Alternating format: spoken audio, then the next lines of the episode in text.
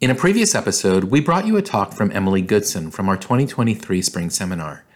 If you haven't listened to that one yet, I recommend you start there first. She really brings a voice to a traditionally overlooked group of stakeholders. In this episode, we're bringing you Howard Pyle, another provocateur who joined the spring seminar and made us rethink our ideas about influence. Howard's experience with dyslexia reminds him every day that there's no such thing as an average user. He thinks A I will play a big role in delivering tailored experiences that cater to everyone's unique needs. And he urges C C Os to be advocates for using technology to design for a diverse array of people. I'm Elliot Mizrahi, and this is The New C C O. Rivet three sixty has been working with Paige to bring you The New C C O for more than six years. And that goes way beyond just editing and production. They're true thought partners, helping us develop our show's unique voice and identity, brainstorm ideas, and tell, well, riveting stories. To me, that's what makes them and our show so special. They're storytellers, first and foremost. And as communicators, I know we can all appreciate the value of a story well told. So if you're thinking about launching a podcast, or you have one that needs some fresh ideas, visit rivet three sixty dot com to book a free consultation.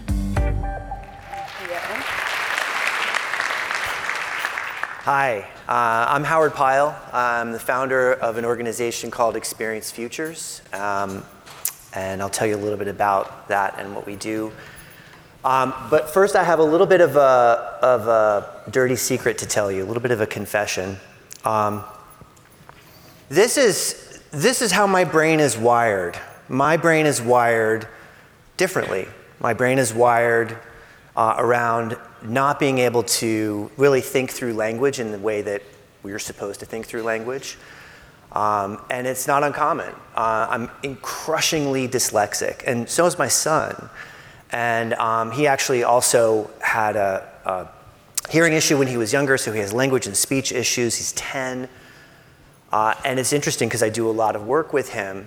This isn't my business, this isn't my profession, but I wanted to start here to tell you a little bit about what goes into the work that I do. And my background is I was a C T O, I worked in startups, I was a senior partner at Ogilvy, where I worked on I B M, then I went to I B M, and I was a V P there, and actually John Iwata's organization, where I ran a network of design studios.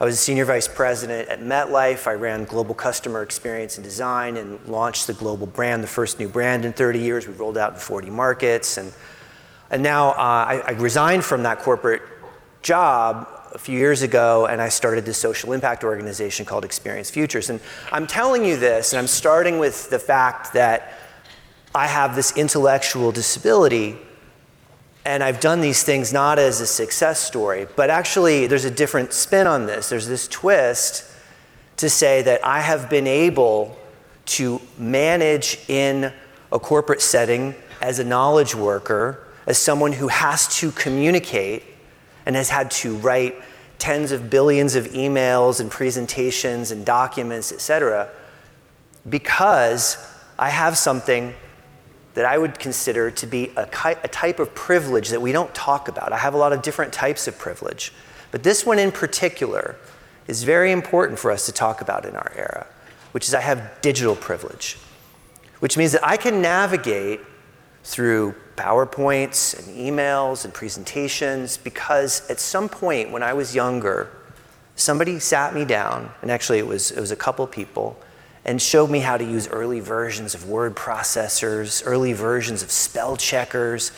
And I have, at this point, probably about half a dozen, maybe a dozen different tools that I use on a daily basis, even before generative A I and ChatGPT and all that stuff, in order to manage and write emails, in order to manage and write presentations. And I can still to this day, I will, I'll write an email, I'll take it, you know, I use Gmail, we use Google Workspace, I will look at the, I have the Grammarly plugin, it'll go through, and then I've got the, the Gmail grammar checker, and then I'll take it and I'll copy it into Grammarly, and Grammarly will catch things, and, and I'll copy and paste it back, and I'll send it, and I will still miss the fact that I have the word and twice, or that I missed a verb, or that I completely, you know, I spelled there totally wrong. You know, this is just, and it's, and as an executive, it's incredibly embarrassing. And it actually hasn't been until the past few years that I've actually talked openly about how that's there. And and and and here's the interesting thing, is that it's not it's not uncommon. It's not uncommon. None of these things are. And so as someone who has built and created communications platforms, digital experiences, brands, software platforms, the one thing that, that we often get told is that there is a target user or an ideal user.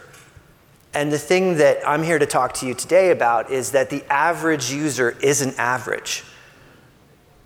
We're not an organization that focuses just on dyslexia or A D H D or neurodiversity. We're an organization that's looking at this next era of our digital lives and thinking about how to design for individual need. Uh, and that's pretty hard. That's a hard thing to do. So eighty percent of internet users have very unique digital needs. So here's what I mean by that. So if you think about Gen Z, there's a lot of articles out recently, and those of you that focus on workplace and workplace enablement, they don't have training on antiquated interfaces like Excel or Xerox machines. They don't know necessarily how to use the interfaces. They don't know what that little that little floppy disk icon is, right? They're largely mobile-only users. Older users, users over the age of fifty-five, have very specific digital needs. They need to be designed for, they need to be written for in specific ways. People with neurodiversity, people with physical disabilities need certain types of design and content presented to them so screen readers can access them and use them. And when you begin to rack these things up, um, you begin to see that there is no such thing as an average user. There's no such thing as a user that has the the ideal set of, of of you know buyer behavior, you know common profile, ability to understand your design. So I want to tell you a little kind of context here. Um, this is a woman named Ingrid Johnson. She lives in Colorado, uh, and there was a story about her trying to access government benefits in the state of Colorado, and it happened to be unemployment in this case. And in order to access this government website, they wanted to verify her identity. Great, makes sense, government benefits, you know, verify your identity. So they partnered with this other company, this platform, to verify her identity. And the, the request was upload a photo. Upload a photo of yourself using your phone. But the instructions were vague. They didn't make sense. She had an older smartphone. She didn't know how to do it. This woman spent two days trying to upload a photo of herself and ended up having to go into a virtual queue to chat with an agent to get verified over video, which took her seven hours, right? And so when you think about it, we have this crushing problem where people who need digital access or digital resources are cut off from them because they don't know how to navigate the digital tools in their lives. And this problem is widespread. And it's not just within government, it's within industry, and it obviously affects the way that we sell. It in fact impacts the way that we engage employees. It, it impacts the way that we access healthcare, finance, education. So this is a this is like a wide set, widespread systemic problem. And as companies, both public and private, move to being digital only, this becomes a radical challenge and actually is about access. It's about large-scale access. We have a tsunami of digital tools. When you think about managing your healthcare, you've probably got dozens of different tools for insurance, for your doctors, health portals. When you think about managing your finances, how many, think for a second, how many different digital tools do you manage your finances with? How many of them actually work on mobile? So mobile-only users, let's talk about that for a second. There's a huge, there's a huge correlation between mobile-only users and socioeconomic lines, right? The vast majority of people that live in households that make less than thirty thousand dollars a year are mobile-only. And by the way, eighty-eight percent of them are non-white. So if you want to design for equity, designed for mobile only. This is just one example, right? But how do you do this in a big organization? And this is what we would describe as the this next layer of the digital divide, right? It's the digital experience divide. And the academics talk about this as this idea of design access, content access, and cognitive access. Sure, you have a device, you have a computer, you have internet access, but do you know how to use it? That's the era that we're entering into, right? So this is what we're focused on. We're focused on, as an organization, addressing the experience divide. How do you give people access to the tools that they need when they need it? And we have to move away from this idea of, in every organization, we're designing for one user that's our ideal target user. This idea of one size fits all in digital spaces. Because it doesn't work anymore. It literally doesn't work anymore. So this is where the kind of big bombshell happens. And in this conference, it sounds like you talked a lot yesterday about A I, and that's where the real, that's where things really begin to change. And so here's the idea. If the average user is an average, and the majority of people need have very distinct digital needs, and your organizations have a hard time keeping up with how to manage those things right now, how on earth could you design for all these individual possibilities? And the answer is, we can begin to automate different aspects of what different people need. So here is an optimistic, positive potential use case for A I, right? So if you think about it, there's actually the possibility of understanding what different abilities and different cohorts might need. So I'm an older user. I need you to explain to me why I have to give you my username and password. I only have a mobile device. I need you to present this particular screen to me in a way that I can use it on my mobile device. And if you begin to employ A I to generate different types of experience for different individual needs, not only are you beginning to, to address that, but you're beginning to actually open up your organizations to new markets if you're a for-profit organization. And so there's this interesting question that happens, which is, if you, if you agree with that, if you buy that hypothesis, and our prediction is that in the coming years, the digital experiences that we interact with, the mobile sites, the websites, the apps, the content will be generated largely by A I. There's both an imperative, which is for your organization to align that to your social impact guidelines, with your E S G goals, with your D E I values. But you also need to think about the opportunity there, which is opening yourself up to newer markets, designing for individuals, driving loyalty, driving engagement with employees. So how do you do that? How do you think about matching that? My organization is called Experience Futures, and we have two parts. We have a nonprofit, which is focused on education, awareness, publishing, creating data and open source tools for organizations to create more inclusive digital experiences using A I. But we also have a for-profit organization that helps companies create new digital experiences for their audiences, for their employees, aligned to inclusive goals, aligned to their social impact goals, but in order to drive growth, in order to drive engagement, in order to drive loyalty. So here's the pitch, here's the, here's the question, and it's a genuine question for this audience, which is, how do you pitch the intersection of the business opportunity and social impact? Do you go to the C F O and pitch growth? Do you go to the C H R O and pitch employee engagement?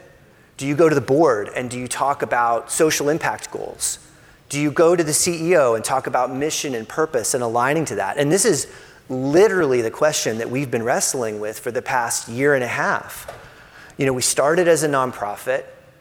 We began publishing. We began doing partnership work with organizations, and we ended up creating a separate for-profit just mainly to be able to go and sell to the people who need to be sold to, and talk about influence and mission to the people who are willing to hear that message.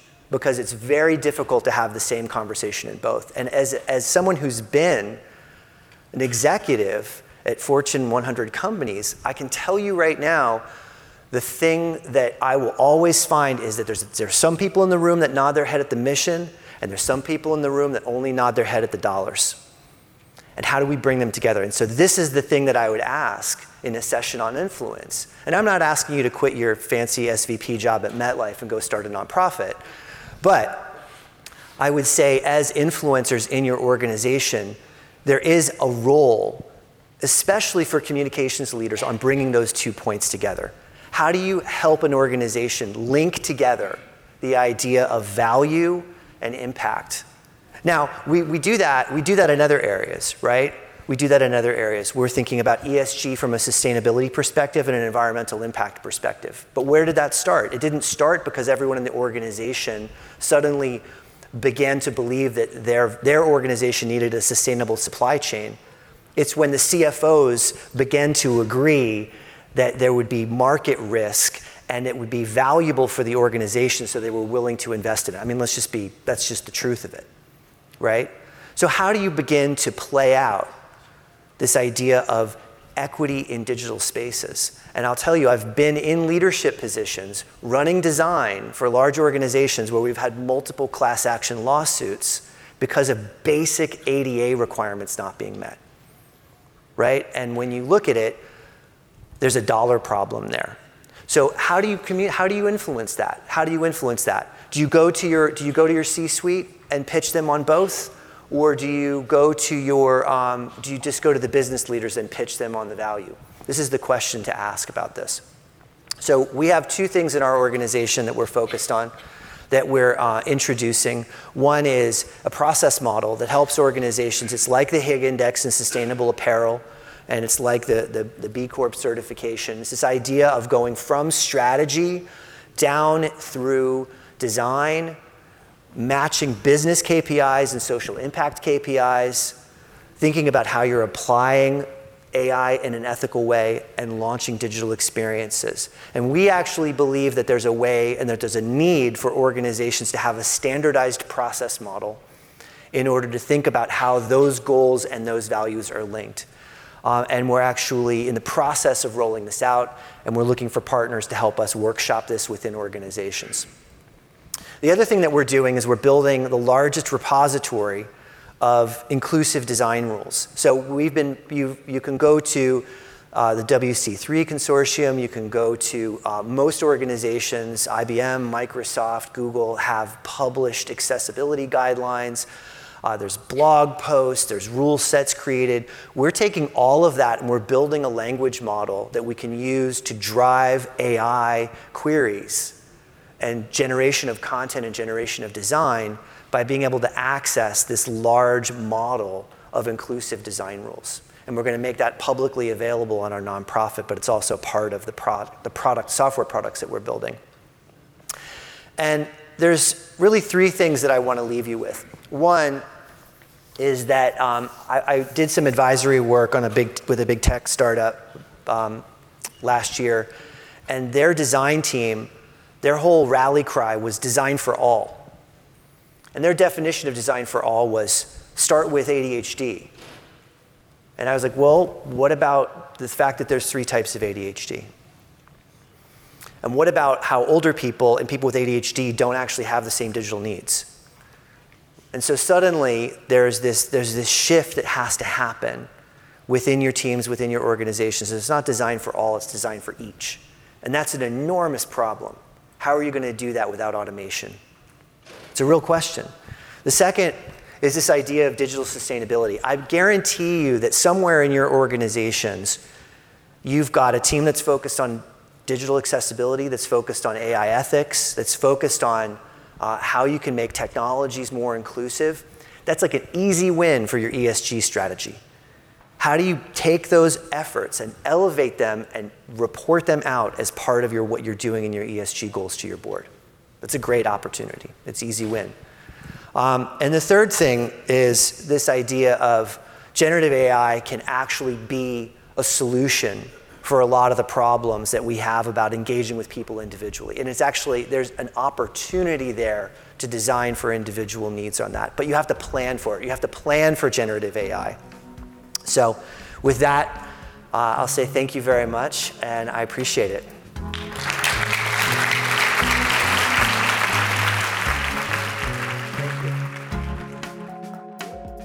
Thanks for listening to this episode. If you liked it, leave us a rating and a review wherever you get your podcasts. And also be sure to subscribe. That way you'll get a notification every time we drop a new episode. Special thanks to Rivet three sixty, our podcast partner. Without their support, we simply could not bring you this podcast. Thanks so much for listening. We'll see you next time on The New C C O.